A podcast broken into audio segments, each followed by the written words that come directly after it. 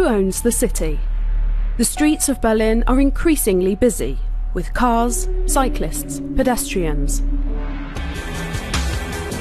Boris Hekeler gets around by bike.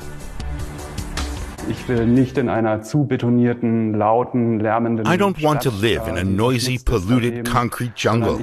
I want to live in a city where people chat on the pavements and don't have to shout at one another over the roar of Porsches whizzing past. Porsche Cayenne wieder vorbeifährt. The platform Fix My Berlin was set up a year ago for the city's cycling community. It allows users to see, for example, where there's a new cycle path or where a new one is planned. It already has over 1,500 users. The idea is to put pressure on urban planning authorities. Die Verwaltung plant halt zum Beispiel eine Say the authorities are planning a new bicycle boulevard or new bike racks. The public can say whether they approve of the plans. So you can see what's possible, what the public sees as a priority, and what it sees as less urgent, where there's less demand.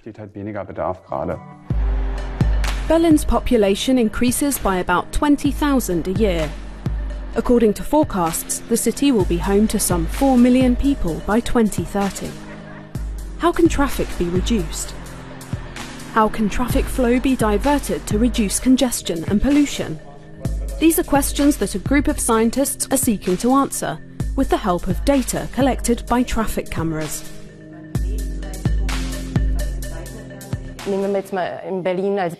Let's take a busy Berlin street as an example, a street you'd think would be quite dangerous for cyclists. We'd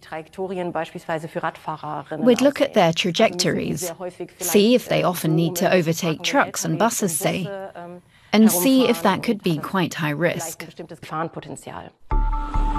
Their findings could be used by urban planners to redesign busy crossroads, for example traffic patterns are constantly in flux.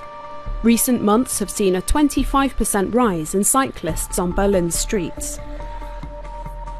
When the pandemic hit, the city created a number of pop up cycle paths. But the Fix My Berlin team says there's still a lot of work to be done. Im Vergleich zu anderen Städten würde ich mir in Berlin noch ein stärkerer Compared to other cities, the mayor and the city government aren't very invested in cycling policy. In Paris and London, it's a political priority.